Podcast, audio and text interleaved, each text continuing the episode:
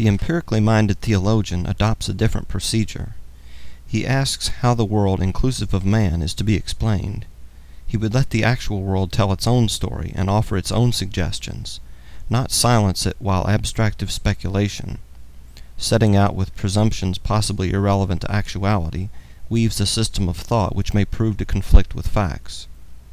He sets out from facts and inductions. Its premises are as firmly established and as universally acknowledged as any of the stable generalizations of science. Here there is at least common ground, as distinct from private certitude, from which argumentation may proceed. Coercive demonstration being confessedly unattainable, it is to be inquired what kind of justification for reasonable belief natural theology can afford. And the first step is to set forth the facts and generalizations which collectively constitute our data or premises. The forcibleness of nature's suggestion that she is the outcome of intelligent design lies not in particular cases of adaptedness in the world, nor even in the multiplicity of them. It is conceivable that every such instance may individually admit of explanation in terms of proximate causes, or in the first instance, of explanation other than in terms of cosmic or external teleology.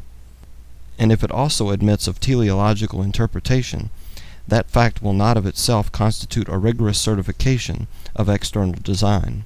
The forcibleness of the world's appeal consists rather in the conspiration of innumerable causes to produce by their united and reciprocal action, and to maintain a general order of nature. Narrower kinds of teleological argument, based on surveys of restricted spheres of fact, are much more precarious than that for which the name of the wider teleology may be appropriated, in that the comprehensive design argument is the outcome of synopsis or conspection of the knowable world.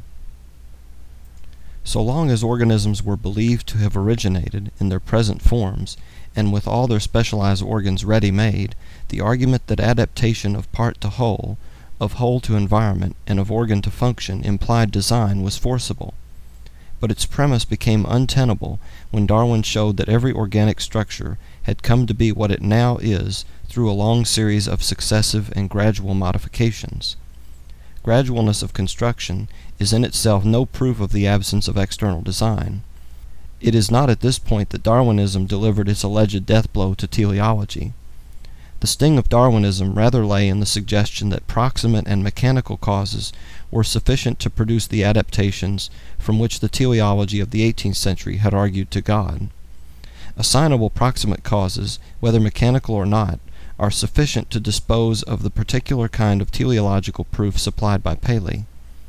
But the fact of organic evolution, even when the maximum of instrumentality is accredited to what is figuratively called natural selection, is not incompatible with teleology on a grander scale, as exponents of Darwinism were perhaps the first to recognize and to proclaim. Subversive of Paley's argument, it does not invalidate his theistic conclusion, nor even his view that every organism and organ is an end as well as a means. Indeed, the science of evolution was the primary source of the wider teleology current for the last half century, as well as the main incentive to the recovery of the closely connected doctrine of divine immanence. This kind of teleology does not set out from the particular adaptations in individual organisms or species, so much as from considerations as to the progressiveness of the evolutionary process, and as to the organic realm as a whole. In an exposition of the significance of the moral order for theistic philosophy, the first step is to point out that man belongs to nature, and is an essential part of it, in such a sense that the world cannot be described or explained as a whole without taking him and his moral values into account. Professor Pringle Pattison especially has elaborated the doctrine that, as he expresses it, man is organic to the world. What precisely this, or the similar phrase, man is the child of nature, should mean, if either is to be more than a half truth, needs to be made clear.